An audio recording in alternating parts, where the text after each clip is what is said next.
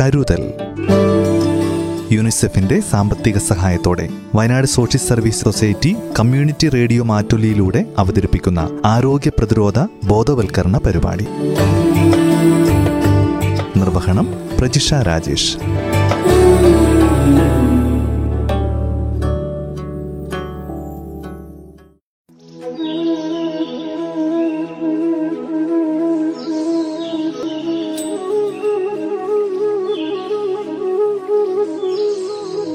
നമസ്കാരം എല്ലാ പ്രിയ ശ്രോതാക്കൾക്കും കരുതലിന്റെ പുതിയൊരധ്യായത്തിലേക്ക് സ്വാഗതം. ഓക്സ്ഫോർഡ് സർവകലാശാലയും ഇംഗ്ലണ്ടിലെ ആസ്ട്രാസെനക്ക ബഹുരാഷ്ട്ര മരുന്ന് കമ്പനിയും ചേർന്ന് വികസിപ്പിച്ചെടുത്ത കോവിഡ് പത്തൊൻപത് വാക്സിനാണ് കോവിഷീൽഡ്. ഇത് ഓക്സ്ഫോർഡ് ആസ്ട്രാസെനക്ക വാക്സിൻ എന്നും അറിയപ്പെടുന്നു. ചിമ്പാൻസികളിൽ കാണപ്പെടുന്ന അഡിനോ വൈറസ് എന്ന ഇനത്തെ രൂപഭേദം വരുത്തി വാഹകരായി ഉപയോഗിച്ചാണ് ഈ വാക്സിൻ നിർമ്മിച്ചിരിക്കുന്നത്. പേശികളിലേക്ക് നേരിട്ട് കുത്തിവെക്കുന്ന വാക്സിനാണിത്. ഡിസംബർ രണ്ടായിരത്തി ഇരുപതിൽ വാക്സിൻ പരീക്ഷണങ്ങളുടെ മൂന്നാം ഘട്ട ട്രയൽ നടന്നു. രണ്ടായിരത്തി ഇരുപത് ഡിസംബറിൽ അമേരിക്കൻ വാക്സിനേഷൻ പദ്ധതി ഈ വാക്സിനെ ഔദ്യോഗികമായി അംഗീകരിച്ചു. രണ്ടായിരത്തി ഇരുപത്തിയൊന്ന് ജനുവരി നാലിനാണ് ആദ്യമായി വാക്സിൻ മനുഷ്യരിൽ ചികിത്സാർത്ഥം പ്രയോഗിച്ചത്. രണ്ടായിരത്തി ഇരുപത്തിയൊന്ന് ജനുവരി രണ്ട് മുതൽ ഇന്ത്യയിൽ കോവിഷീൽഡ് വാക്സിന് അനുമതിയുണ്ട്. ചിമ്പാൻസിയിൽ നിന്നെടുത്ത രൂപഭേദം വരുത്തിയ അഡിനോ വൈറസിന് മനുഷ്യ ശരീരത്തിൽ പെരുകാനുള്ള ശേഷിയില്ല. അതിനാൽ അവ മനുഷ്യരിൽ രോഗമുണ്ടാക്കില്ല. ഈ വൈറസ് കോവിഡ് പത്തൊൻപത് രോഗത്തിന് കാരണമാകുന്ന സാർസ് കോവി ടു വൈറസിന്റെ പ്രോട്ടീൻ കവചത്തിലെ പൈക്ക് പ്രോട്ടീനുകളെ മനുഷ്യ ശരീരത്തിലെത്തിക്കുന്ന വാഹകരായി പ്രവർത്തിക്കുന്നു. വാക്സിൻ രണ്ടു മുതൽ എട്ട് ഡിഗ്രി സെൽഷ്യസിലാണ് സൂക്ഷിക്കേണ്ടത്. പ്രതിമാസം നൂറ് ദശലക്ഷം മുതൽ ഇരുന്നൂറ് ദശലക്ഷം വരെ ഡോസുകൾ ഉൽപ്പാദിപ്പിക്കുന്നുണ്ട്. മനുഷ്യ കോശോപരിതലത്തിലെ ആന്റിയോടെൻസിൻ കൺവേർട്ടിംഗ് എൻസൈം ടു എന്ന സ്വീകരണികളിലേക്ക് കോവിഡ് പത്തൊൻപത് വൈറസിന്റെ ഉപരിതലത്തിലുള്ള സ്പൈക്ക് എസ് വൺ പ്രോട്ടീൻ ബന്ധിക്കുമ്പോഴാണ് കോശത്തിലേക്ക് വൈറസ് പ്രവേശിച്ച് രോഗബാധ ഉണ്ടാകുന്നത്. വാക്സിനിലുള്ള ചിമ്പാൻസിയിലെ അഡിനോ വൈറസിന് മനുഷ്യ ശരീരത്തിൽ പെരുകാനുള്ള ശേഷിയില്ല. എന്നാൽ അതിൽ കോവിഡ് പത്തൊൻപത് വൈറസിലെ സ്പൈക്ക് പ്രോട്ടീനെ ഉൽപ്പാദിപ്പിക്കാനുള്ള ജനിതക വസ്തുവുണ്ട് ശരീരത്തിലെത്തിയാൽ ഈ അഡിനോ വൈറസ് അതിൽ ഉൾച്ചേർത്ത ജനിതക വസ്തു ഉപയോഗിച്ച് കോവിഡ് പത്തൊൻപത് വൈറസിലുള്ളതുപോലെ സ്പൈക്ക് പ്രോട്ടീനെ ഉൽപ്പാദിപ്പിക്കും. ഈ സ്പൈക്ക് പ്രോട്ടീനെതിരെ ദിവസങ്ങൾക്കകം ശരീരത്തിന്റെ സ്വാഭാവിക രോഗപ്രതിരോധ ശേഷി പ്രതിദ്രവ്യങ്ങളെ രൂപപ്പെടുത്തി നശിപ്പിക്കുകയും ആന്റിബോഡികൾ ശരീരത്തിൽ നിലനിൽക്കുകയും ചെയ്യും. പിന്നീട് എപ്പോഴെങ്കിലും രോഗകാരിയായ കോവിഡ് പത്തൊൻപത് വൈറസ് ശരീരത്തിലെത്തിയാൽ അവയുടെ പ്രതലത്തിലുള്ള സ്പൈക്ക് പ്രോട്ടീനിനെ ഈ ആന്റിബോഡികൾ തിരിച്ചറിഞ്ഞ് ഉടനെ തന്നെ നശിപ്പിക്കുന്നതിലൂടെ രോഗബാധ തടയാൻ കഴിയും. കരുതലിന്റെ ഇന്നത്തെ അധ്യായത്തിലൂടെ വാക്സിനേഷന്റെ പ്രാധാന്യത്തെക്കുറിച്ചും കോവിഷീൽഡ് വാക്സിനെക്കുറിച്ചും കുഞ്ഞുങ്ങളിൽ എന്തുകൊണ്ട് കോവിഡ് പ്രതിരോധ വാക്സിൻ നൽകുന്നില്ല എന്നും മനസ്സിലാക്കാം. വിവരങ്ങൾ പങ്കുവയ്ക്കുന്നത് തിരുവനന്തപുരം എസ് ആശുപത്രിയിലെ അസിസ്റ്റന്റ് പ്രൊഫസർ ഡോക്ടർ റിയാസ്.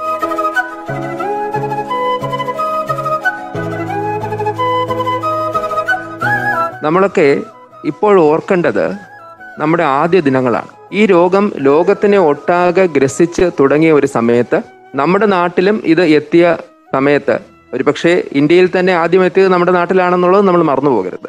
വളരെ ശക്തമായ വളരെ ജാഗ്രതയോടെയുള്ള പ്രവർത്തനം കൊണ്ടാണ് ഒരുപാട് ജീവനുകൾ നഷ്ടപ്പെടാതെ ഇപ്പോഴും നമുക്ക് മുന്നോട്ട് പോകാൻ കഴിയുന്നത്.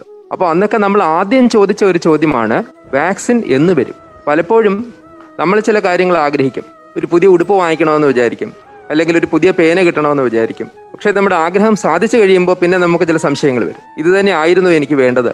അതുപോലെ തന്നെയാണ് വാക്സിന്റെ കാര്യം. ഇപ്പോൾ വാക്സിനെ കുറിച്ച് പറയുമ്പോൾ പല രോഗങ്ങളും ഒരുപാട് വർഷങ്ങൾ ഒരു പാൻഡമിക്കായി ലോകത്തിൽ കോടാനുകോടി ആളുകളെ കൊന്നൊടുക്കിയതിന് ശേഷമാണ് നമുക്കൊരു വാക്സിൻ എത്തിയത്. ഇപ്പോൾ വസൂരി തന്നെ നമുക്ക് എനിക്ക് തോന്നുന്നു മുതിർന്ന ആളുകൾക്കെങ്കിലും ഓർമ്മയുള്ള നമ്മൾ മറക്കാൻ പറ്റാത്ത ഒരു പാൻഡമിക് ആയിരുന്നു നമുക്കൊരു വാക്സിൻ എത്താൻ എന്തുമാത്രം താമസമാണ്? ആ ഒരു അവസരത്തിലാണ് നമുക്ക് ഒരു വർഷത്തിനുള്ളിൽ വാക്സിൻ എത്തുന്നത്. അപ്പോൾ വാക്സിൻ നമ്മുടെ ആരോഗ്യത്തിനെ എങ്ങനെ ബാധിക്കും എന്ന് നമ്മൾ ചിന്തിക്കുമ്പോൾ നമ്മൾ കമ്പയർ ചെയ്യേണ്ടത് രോഗത്തിനെയും വാക്സിനെയുമാണ് രോഗം വേണോ വാക്സിൻ വേണോ? വാക്സിൻ എത്തുമ്പോൾ നമ്മുടെ ഇപ്പോഴത്തെ ഒരു പ്രധാന സംശയം നമുക്ക് രോഗത്തിന്റെ ഒരു തുടർച്ച അല്ലെങ്കിൽ രോഗത്തിന്റെ ഒരു പകർച്ചയൊക്കെ കുറഞ്ഞിട്ടുണ്ട്. നേരത്തെ അത്രയും മോർട്ടാലിറ്റി വരുന്നില്ല. നേരത്തെ അത്രയും സിവിയർ കേസസ് വരുന്നില്ല. അപ്പോ ഇത് നമ്മളെ വിട്ട് പോയിരിക്കുകയാണോ? അല്ല എന്ന് നമ്മൾ മനസ്സിലാക്കണം. ഞങ്ങൾ ആരോഗ്യ പ്രവർത്തകർ ഇപ്പോഴും ഈ കഴിഞ്ഞ ദിവസങ്ങളിലും നമ്മുടെ കൂടെയുള്ള ഡോക്ടർമാർക്കും അതുപോലെ മറ്റു ആരോഗ്യ പ്രവർത്തകർക്കും പുതിയതായി അസുഖം വരുന്നുണ്ട്. അപ്പോൾ അത് നമ്മൾ മനസ്സിലാക്കണം. ഈ പകർച്ച തുടരുകയാണ്. നമുക്കൊരു ഹേർഡ് ഇമ്മ്യൂണിറ്റി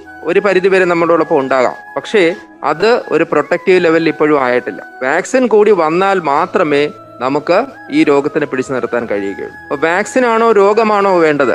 ആ ചോദ്യത്തിന്റെ ഉത്തരം നമ്മൾ ഈ രോഗം ത്തിന്റെ തീവ്രത അനുഭവിച്ച ആളുകളെ കുറിച്ച് നമുക്കറിയാം. എന്ന് മാത്രമല്ല ഈ കോവിഡ് അനന്തര പ്രശ്നങ്ങൾ അങ്ങനെയുള്ള പ്രശ്നങ്ങളെ കുറിച്ച് മീഡിയ തന്നെയാണ് പലരോടും ജനങ്ങളെ അറിയിച്ചിട്ടുള്ളത്. കാരണം ഈ രോഗം ബാധിച്ച് സുഖപ്പെട്ട പലർക്കും പിന്നീട് ശ്വാസം മുട്ട് തുടർച്ചയായ ക്ഷീണം ജോലി ചെയ്യാൻ പറ്റാത്ത അവസ്ഥ ഉറക്കക്കുറവ് അങ്ങനെ ഒരുപാട് പ്രശ്നങ്ങൾ. അപ്പോൾ നമ്മൾ പറയുന്നു കോമോബിഡിറ്റി ഉള്ളവർക്ക് മാത്രമേ മരണവും മറ്റ് പ്രശ്നങ്ങളും സംഭവിക്കുകയുള്ളൂ എന്നുള്ള നമ്മുടെ വിശ്വാസം പോലും പലപ്പോഴും തെറ്റിപ്പോയിട്ടുണ്ട്. ചെറുപ്പക്കാർക്ക് മരണം സംഭവിച്ചിട്ടുണ്ട്. അപ്പോൾ അതുകൊണ്ട് തന്നെ അസുഖത്തിനേക്കാളും വാക്സിൻ തന്നെയാണ് വേണ്ടത് എന്ന് നമ്മൾ എല്ലാവരും മനസ്സിലാക്കും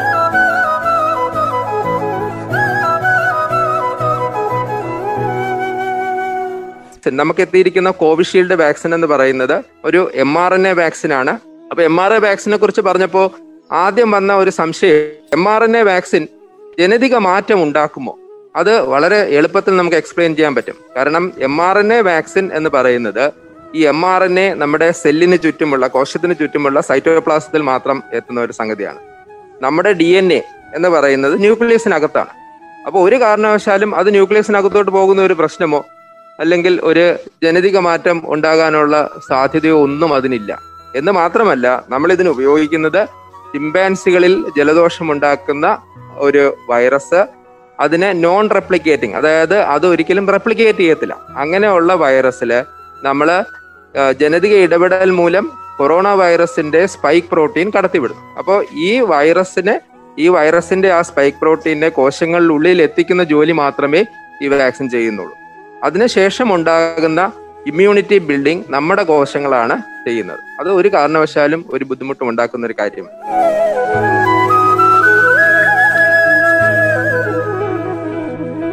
വാക്സിന് പാർശ്വഫലങ്ങളുണ്ടോ എന്നുള്ള ഒരു ചോദ്യം. എല്ലാ വാക്സിനും ഏത് വാക്സിനും നമ്മളെല്ലാം നമ്മുടെ കുഞ്ഞുങ്ങളെ കൊണ്ടുപോയി ഡി പി ടി കുത്തിവെപ്പ് എടുക്കുന്ന ആളുകളാണ്. വാക്സിൻ എടുത്താൽ ചെറിയ പനി വരും. അപ്പോൾ ഇവിടെ ഈ പനി എത്ര പേർക്ക് വരും എന്ന് ചോദിച്ചാൽ ഇപ്പൊ ഞങ്ങളുടെയൊക്കെ ഒരു എക്സ്പീരിയൻസിൽ ഞാൻ ഒരു പീഡിയാട്രിഷ്യനാണ് മിക്കവാറും ഒരു എൺപത് ശതമാനം കുട്ടികൾക്കും പനി വരും. നമ്മൾ വാക്സിൻ എടുത്താൽ എൺപത് ശതമാനം കുട്ടികൾക്കും നേരിയ ഒരു പനി വരും. ചിലപ്പോൾ നമ്മൾ പാരസറ്റമോൾ കൊടുക്കേണ്ടി വരും ചിലപ്പോൾ പാരസറ്റമോൾ ഇല്ലാതെ പോകും. ഇതിനെക്കുറിച്ചുള്ള ഡാറ്റ നമ്മുടെ കോവിഷീൽഡ് വാക്സിനെ കുറിച്ചുള്ള ഡാറ്റ നോക്കുമ്പോൾ ഏകദേശം ഒരു നാൽപ്പത് അൻപത് ശതമാനം ആളുകൾക്ക് പനി വരും. ചെറിയൊരു പനി. ചിലപ്പോൾ എടുത്ത സ്ഥലത്ത് ഒരു ചെറിയ ചുമപ്പ് വരാം കുത്തിവെച്ച സ്ഥലത്ത്.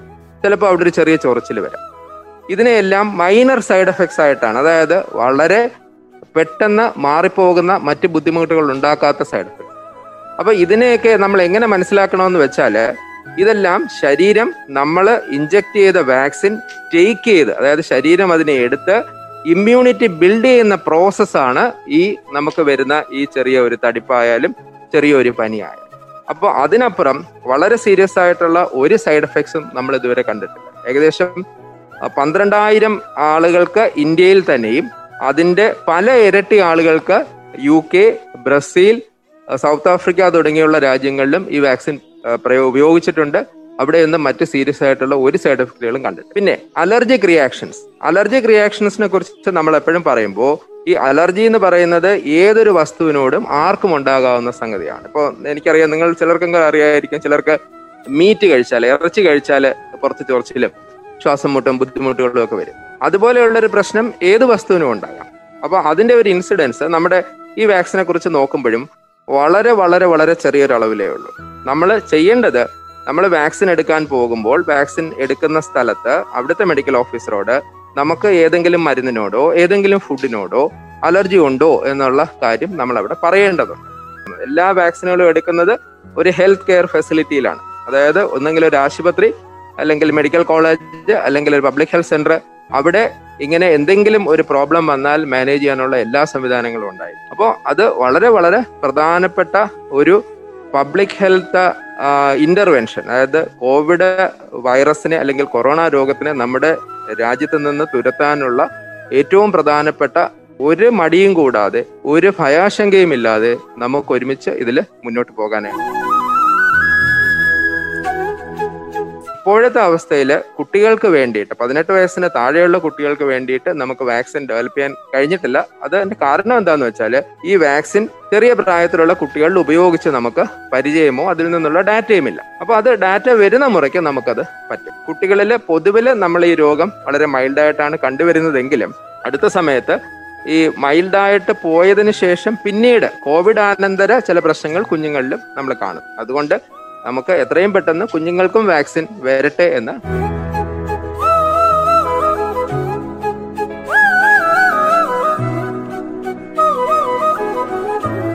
കരുതലിന്റെ അധ്യായത്തിലൂടെ ശ്രോതാക്കൾ ഇന്ന് കേട്ടത് കോവിഡ് വാക്സിനേഷന്റെ പ്രാധാന്യത്തെക്കുറിച്ചും കോവിഷീൽഡ് വാക്സിനെക്കുറിച്ചും കുഞ്ഞുങ്ങളിൽ കോവിഡ് പ്രതിരോധ വാക്സിൻ എന്തുകൊണ്ട് നൽകുന്നില്ല എന്നതിനെക്കുറിച്ചും വാക്സിൻ എടുത്തില്ല എങ്കിൽ പരമാവധി ഉണ്ടായേക്കാവുന്ന പാർശ്വഫലങ്ങളെക്കുറിച്ചുമാണ്. വിവരങ്ങൾ പങ്കുവച്ചത് തിരുവനന്തപുരം എസ് എ ടി ആശുപത്രിയിലെ അസിസ്റ്റന്റ് പ്രൊഫസർ ഡോക്ടർ റിയാസ്. കരുതലിന്റെ ഇന്നത്തെ അധ്യായം ഇവിടെ പൂർണമാകുന്നു. നന്ദി നമസ്കാരം.